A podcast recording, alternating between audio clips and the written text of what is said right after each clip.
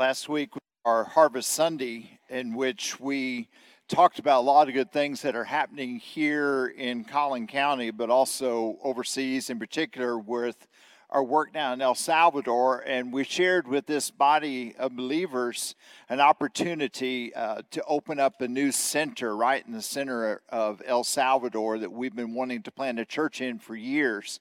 And God's provided us a, a couple to come and begin this work, but also to have a center for us to do medical missions out of and do some of our training as well.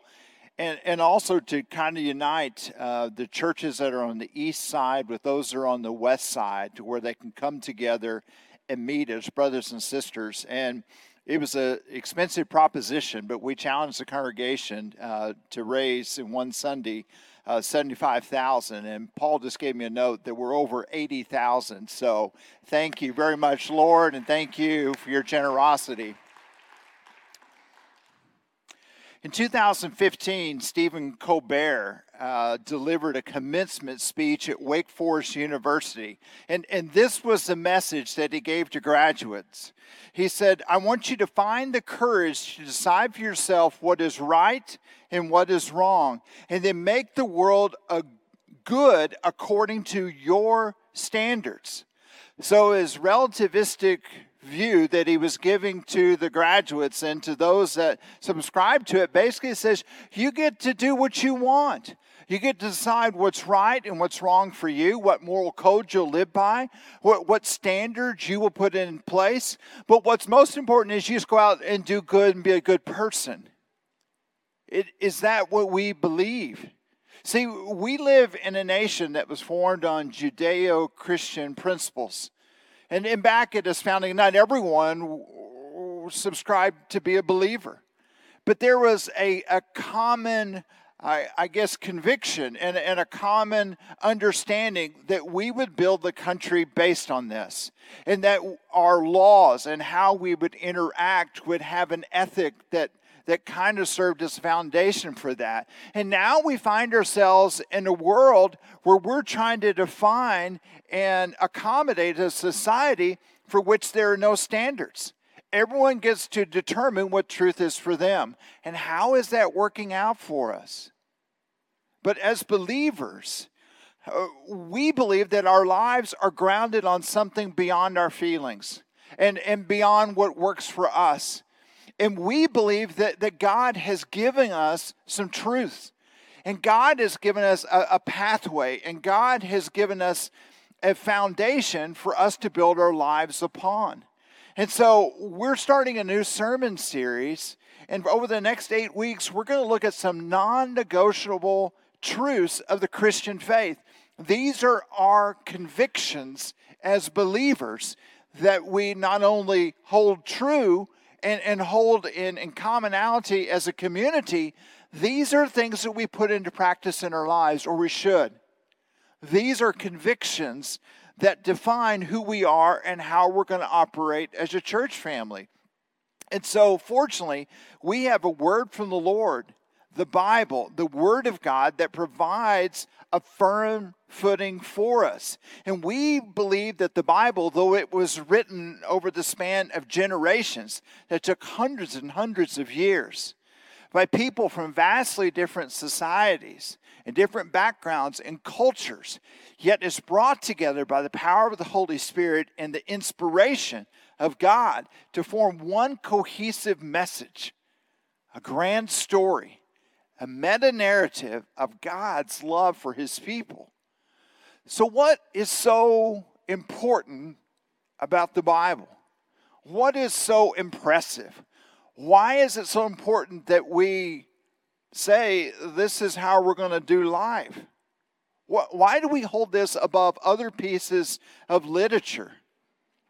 Well, we contend that the things contained in scriptures have eternally altered our lives in the lives of millions of other folks. Because we believe, as believers, it's the very Word of God. It's the very Word of God. In our series on the book of Hebrews, I kindly I, I kind of glanced over a passage knowing that I would hit it more deeply as we got into this series. If you have your Bibles, you can turn to me to Hebrews chapter 4. And, and I want us to look at three of the most important features that separate scriptures from all of literature. And the Hebrew writer tells us in Hebrews 4 and verse 12 through 13 For the word of God is living and, and is active and sharper than any double edged sword, piercing even to the point of dividing soul from spirit and joints from marrow it is able to judge the desires and, and the thoughts of the heart. And no creature is hidden from God, but everything is naked and exposed to the eyes of Him to whom we must render an account. That's what's important about Scripture. And so there, there's three truths that we need to understand about why we hold this book in such reverence. And, and the first is this the Word of God is dynamic. It's continuing. It is alive. It says the word of God is living. So it's dynamic. It's not static. And it possesses an animating feature that no other book possesses. Why? Well, because the Bible is an immediate extension of God Himself. There's a connection there. When we read about put on the full armor of the Lord, uh, this is the sword of the Spirit. It is an instrument, it is connected to the hand of the warrior. There's no separation there. And so while Scripture is not God, it is a tool of God and is a immediate extension of God and His work. When Stephen was preaching, his glorious sermon in Acts chapter 7, given his defense before he became the first Christian martyr. What did Stephen say about Scripture? He, he pointed back to the time of Moses, when Moses goes up on Mount Sinai, and he says that Moses received the living words of our Heavenly Father. The living words of God have passed on to us. So it is the Word of God that continues growing and it continues being relevant for each and every generation because it's connected to God and it is alive. Apostle Peter says this in 1 Peter 1 and verse 23 For you have been born again, not a perishable seed, but of imperishable, through the living and the enduring Word of God. Paul tells his young protege, Timothy, all scripture is what? God breathed. So God is up to something. God not only got this thing going, but it is a living document. It continues to speak into our lives, though written thousands of years ago. So God's word is dynamic. You know, we gather together to, to read and to spend time in God's Word, we do it as people whose bodies are perishing, that we may find life in His pages in His teachings, because it's living. And so the Spirit of God continues to show us new meaning and timeless truths. How many of you in your studies have read through books over and over again, and then uh, you see it, you're, I never saw that. Why has this nugget never been mined out? Why am I just now seeing this? Because the ongoing work of the Spirit continues to use Scripture to bring about a new truth into our lives. But our hearts have to be open to receive it if we're going to continue changing and growing in our faith. So the Word of God possesses a vitality because it's interconnected to God's very own nature. That's what's important about Scripture. So, God's Word is dynamic, but also we see from this passage that God's Word is effective. God's Word is effective. What's it effective in doing? Well, it's effective in doing what God wants it to do. Uh, God has a desire for what He intends Scripture to do and what He intends His words to bring about. And if He speaks it, it happens. So God's word is effective in doing these things. David tells us and kind of gives us a snapshot of creation. And he, he's got to tell us, and whether he's speaking in metaphor, I, I don't know. But here's how he describes creation in Psalms 33 and verse 6. He said, By the word of the Lord, the heavens were made, and all the stars, and, and the, that came from the breath of his mouth. God sees it in his mind's eye and speaks it into existence. That's how powerful the very words of God are. God speaks and it happens. So God's work completes what he desires. I, Isaiah tells us in Isaiah 55, he gives us this understanding. He said, For just as the rain and the snow fall from heaven, and, and they go through the whole process you learned in science, they don't return without watering the earth, making it bud and sprout, and providing the seed to sow and food to eat. So my word that proceeds from my mouth will not return to me empty, but it will accomplish what I please and it will prosper where I send it. God's like, um, there's no emptiness in the words that I throw out there. And I expect these things to take place when I say them. And so when words come out of my mouth and words are recorded in Scripture, they're intended to have a purpose and there's power in there that you don't understand. In the years leading up to the Protestant Reformation movement, the church had kind of lost sight of its mission, also kind of lost sight of his message, the gospel.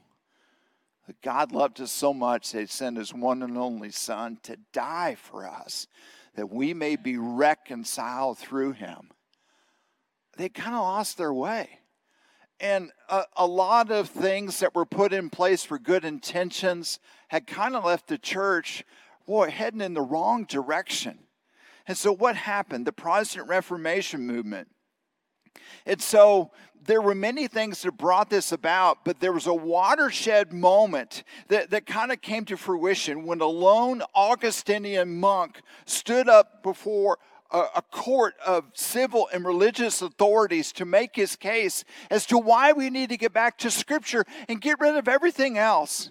He said, My conscience is bound to the Word of God, nothing else. Said, Church, we've got to get away from all of the things we see in society and all of the ways that the church has gone astray. Let's just get back to Scripture. At the very end of his life, looking back on how Germany had changed and the Reformation that had come about from people dusting off their Bibles and getting back to it. Here's what Luther said about the part that he played in it. He said, I simply taught, preached, wrote God's word. Otherwise, I did nothing. And then while I slept or drank Wittenberg beer with my Philip of Amsdorf, the word so greatly weakened the papacy that never a prince or an emperor did such damage to it. I did nothing. The word did it all. The person that kicked off the Protestant Reformation movement says, I was over here drinking beer and sleeping. All this happened. It wasn't of me. Stop looking at me. It was what happened because we got back to listening to what God had to say for our lives. That's what reformed the churches and reformed the hearts of believers. So God's word is active and it is effective in accomplishing what God wants it to do. That's why we have to treat it as a source for our life the power is accessible to us as well. We need to realize that when we find ourselves in difficult situations, we find ourselves in tempting opportunities, we find ourselves struggling in various relationships, we have the access to God's word. So we can, in those moments, if we've vested time in God's work, speak scripture into that. It's not of us, it's God's word coming forward, and it carries the same power. And that power is not of us, it is power that belongs to God because it's an extension of Him. We see this in the temptations of Jesus. Three very tempting offers of Satan as Jesus just starting his earthly ministry. All three times he undercuts the arguments of Satan with Scripture. That's the same power we have access to because God's word is powerful and it accomplishes what it's supposed to do. So, God's word is active and it is effective. And finally, the word of God is penetrating. We don't like this sometimes when scripture cuts to the bone, do we? For the word of God is living and active, sharper than in any double edged sword, piercing even to the point of dividing soul from spirit and joints from marrow.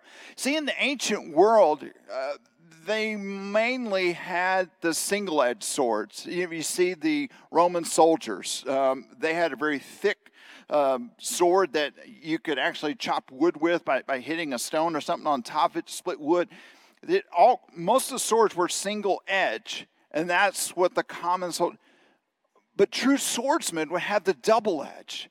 And it was something that was definitely the sharpest weapon available in every arsenal and its only purpose was to cut and to kill. But God's word, it says, was even sharper and more incisive. So there's no part of our being that can escape God's word if we listen to it. The things that we can kind of store below the waterline, right? Our emotions, our struggles, right? Our, our, feelings, some of these things that, that tend to do battle for us that we hold in check. Um, this has a way of getting below the waterline and addressing these and cutting right through, cutting to the chase, and getting to where God can show us this is exactly where you need to step forward. This is exactly where you need to step into because it lays bare before God all the things going in our life. It says, And no creature is hidden from God, but everything is naked and exposed to the eyes of Him who we must render an account. Uh, all of is flayed wide open, and God said, I, I see it. Stop covering. I, I, I know what's happening here. So, Scripture provides the vehicle through which we can see sin for ourselves and we can see the areas that need addressed. James would, would later say it's like a giant mirror that we're like, oh, oh, okay. And so, that's what God's Spirit through Scripture can do for us in our lives if we're willing to listen, if we're willing to be vulnerable before God. Psalms 44 says, God knows the secrets of our heart. You know, when we break from this place, go to our homes or go to a restaurant to eat some lunch, the most common question is, How did you enjoy worship? How did it go today? What were your thoughts? About 300 years ago, the Puritans, our forefathers, would walk out of worship, and here's what they would say How did you fare under the preaching of the Word of God this morning? Oh boy, I got one over here. Oh, oh. That's a different perspective of coming into worship, not saying, I, I, have got my thumb up or thumbs down. How's it going to be? Is it a good song service? Or boy, boy Brad was off. Uh, yeah, boy. No, it's laying ourselves open, saying, God's going to be painful, but I need you to do some surgery. And I know your word is active and it's effective and it is penetrating. And Lord, I want to be right with you and in right keeping. I want to reflect more of your son Jesus. Lord, show me. Cut that sin out of my life. Help me grow in my knowledge so I can more faithfully live into that. You know, the Bible is not a textbook uh, filled with facts and figures and history. That's not to say it's not historical. That's not to say that there are, are things that, that we need to know from that. It's also not a self help book with useful tips on, on life. It can't be reduced to chicken soup for the soul. There's nothing wrong with that. But that was not the intended purpose. It's a grand story about God's love for his people. And he's saying, I am going to step out first. I'm going to save you and reconcile. Now, here's what it means to be in right relationship with me. Here's what a covenant life looks like. When I was baptized, my youth minister, Bill Hunter, gave me uh, my first Bible that was just mine. And he wrote on the inside of the cover, he said, This book will keep you from a life of sin, but a life of sin will keep you from this book. At the time, I didn't quite understand what that meant. But now, after many years, I understand that. That God has a, a way and He has a, a code and He has a journey that He wants us to walk. And Scripture enlightens that path. It's the road less traveled, and sometimes it's difficult to walk on that road, but Scripture keeps reminding me and serves as, as almost guardrails to keep, keep me going on that trail when I want to be on that trail. Here's what I also know that when I'm willfully stepping off that pathway, when I'm willfully stepping away from God's plan for my life, the last thing I want to do is read scripture to remind me that I've stepped outside of God's will. I know it, but I don't want to be reminded of that. So check that sometimes. If you're struggling to spend time in God's Word, it, it may not be a, a time thing. It's, I don't want to be reminded that I'm really not living into the life God called me to do, into uh, the life God called us to live. You know, Acts chapter uh, 17, we, we see that it, it's important that we study Scripture. And, and here's our first application that we need to understand from this that the Bible should be the standard by which we judge all claims of truth. So we need to realize that not only do we study it, but it becomes this foundation for, for how we make a decision on, on how to go forward as a church, but also how we go forward in each of our individual lives. And so whether it's religious settings or social settings, this is how we do things. We say Scripture is going to determine how we're going to go move forward. If that's true, each of us needs to be students of the Word. So in Acts chapter 17, we, we got Paul and he's going in and he's sharing different things and he's teaching from Scripture, and they're having to go back and fact check Paul. He says, Now the Berean Jews were a more noble character than those in Thessalonica for they received the message with great eagerness. And then they went home and examined the scriptures every day to see if what Paul said was true. So, church, I won't be offended. If Paul had to be fact checked, please go and double check me as well. I give you permission. I won't be defensive. Drop by my office, send me an email. Let's sit down and have a cup of coffee.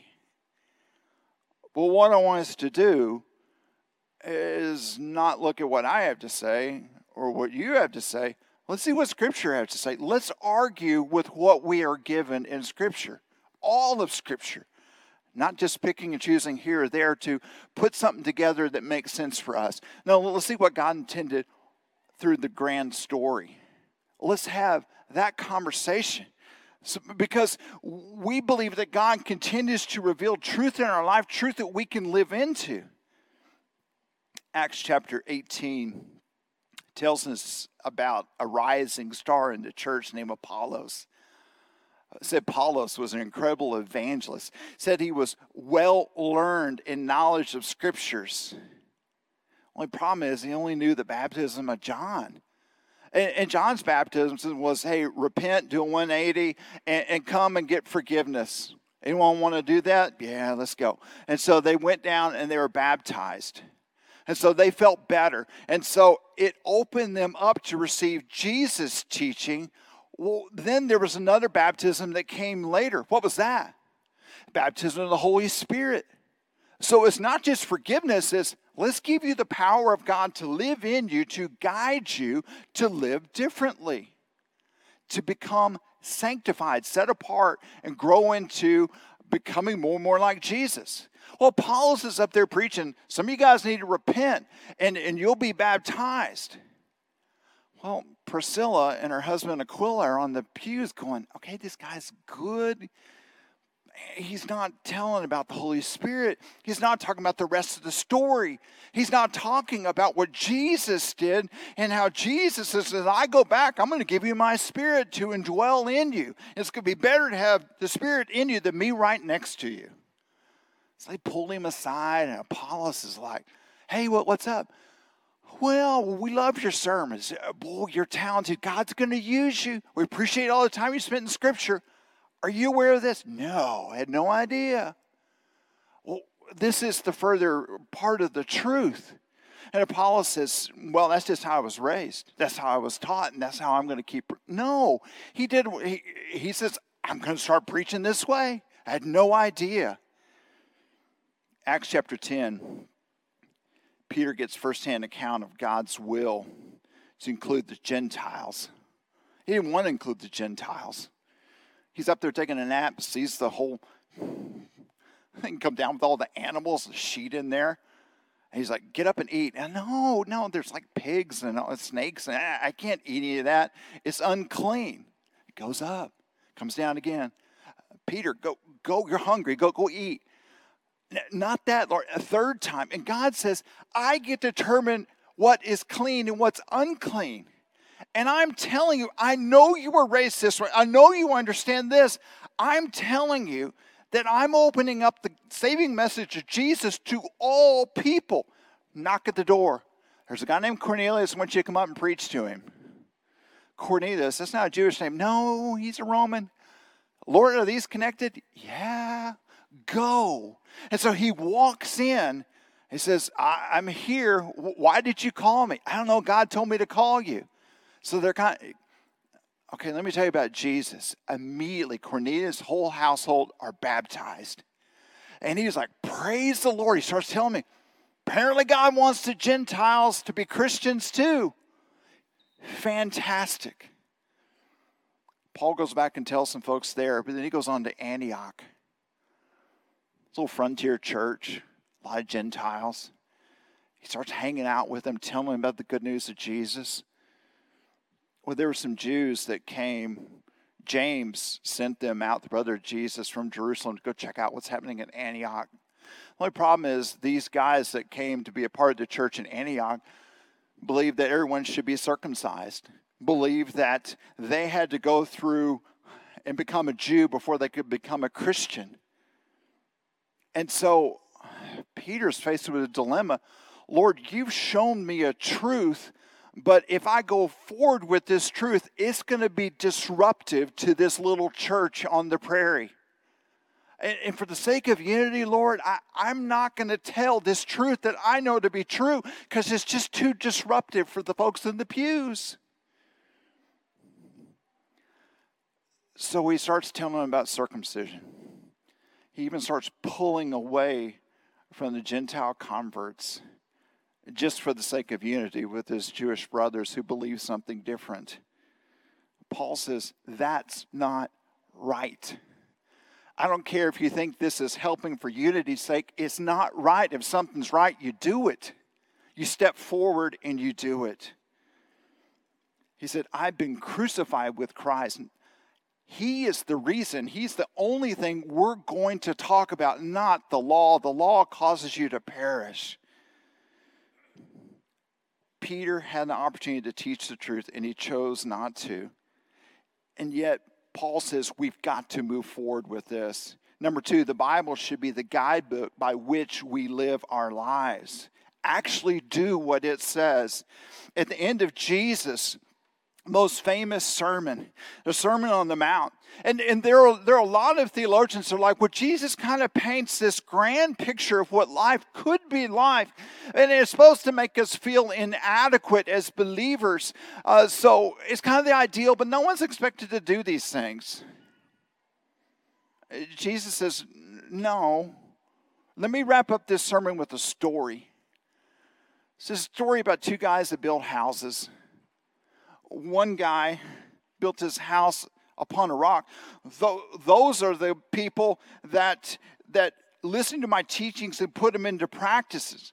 They're, they build their house upon a rock, a firm foundation in my teachings. When the rain comes down and the floods come up, the house will remain firm. The other guy, he listened to the teachings. Boy, boy, I really enjoy that. But I'm going to go build my house down on the beach, down on the sand. I'm not going to put those things into practice. I'll listen, I'll come, I'll enjoy. I'll say, oh, great sermon, love that. Felt inspired, but I'm not going to put that into practice. He said, You're building a house down on the beach and the storm is coming. The rain is coming down. The floods are coming up, and your house is going to go splat. Japan is no stranger to deadly storms. Tsunamis have devastated the islands from time to time. In particular, two major storms. One was in 1498 and the other in 1792. And, and it was after the storm in 1792 that the people in Japan got together and they said, it's too important for us to have seen what we've experienced right here on this island and not warn folks about how bad these storms can be. And so they got together and they carved out a bunch of these stones called tsunami storms, uh, tsunami stones, and they put them at they saw where all the destruction had stopped and said, okay, here's the water line. Folks aren't going to believe that the water can be all the way up to here, but let's put a stone here. We'll go around the island. Where did it stop? Okay, right here, put another one. They went all the way around Japan, putting these tsunami storms, uh, stones up, saying, this is where the storm got to. And here's what the inscription said on it Do not build any home below this point High dwellings are the peace and harmony of our descendants. Remember of the, the calamity of the great tsunamis.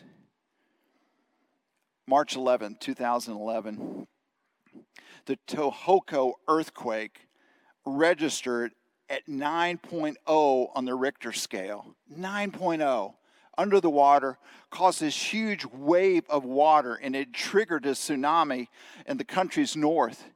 It came in and wiped out cities, it wiped out houses, businesses, cars, trains, boats, you name it.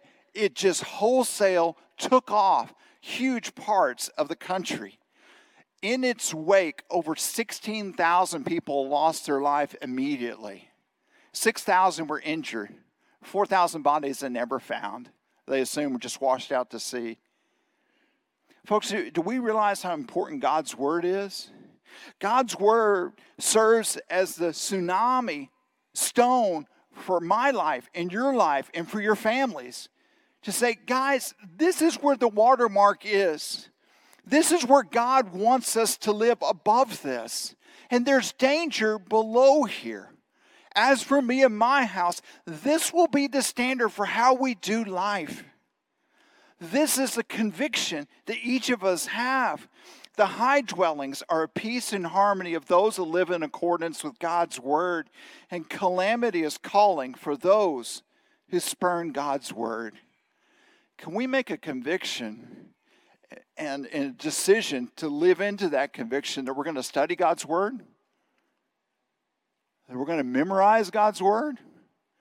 And that we're going to have this as the only standard for how we do church, for how we live our lives, and the moral decisions that we make as believers. This morning, if you'd like to rededicate your life to saying, I've been living down on the beach, I've been putting a tent down there, and the calamity hadn't happened, uh, but it's coming. I, I want to rededicate my life and say, I'm building my house up here.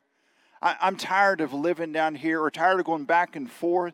Some of you, your life has already, you know, the beach umbrella has been knocked out to sea and you're just trying to pick up pieces because you've walked down onto the coast. Make today the day you say, I'm going to start living differently. I'm going to live into this conviction. And maybe that conviction is following the pattern we see in Scripture of putting your Lord on in baptism, saying, Jesus, I want to be united with you. We can help you this morning, come now as we stand and as we sing.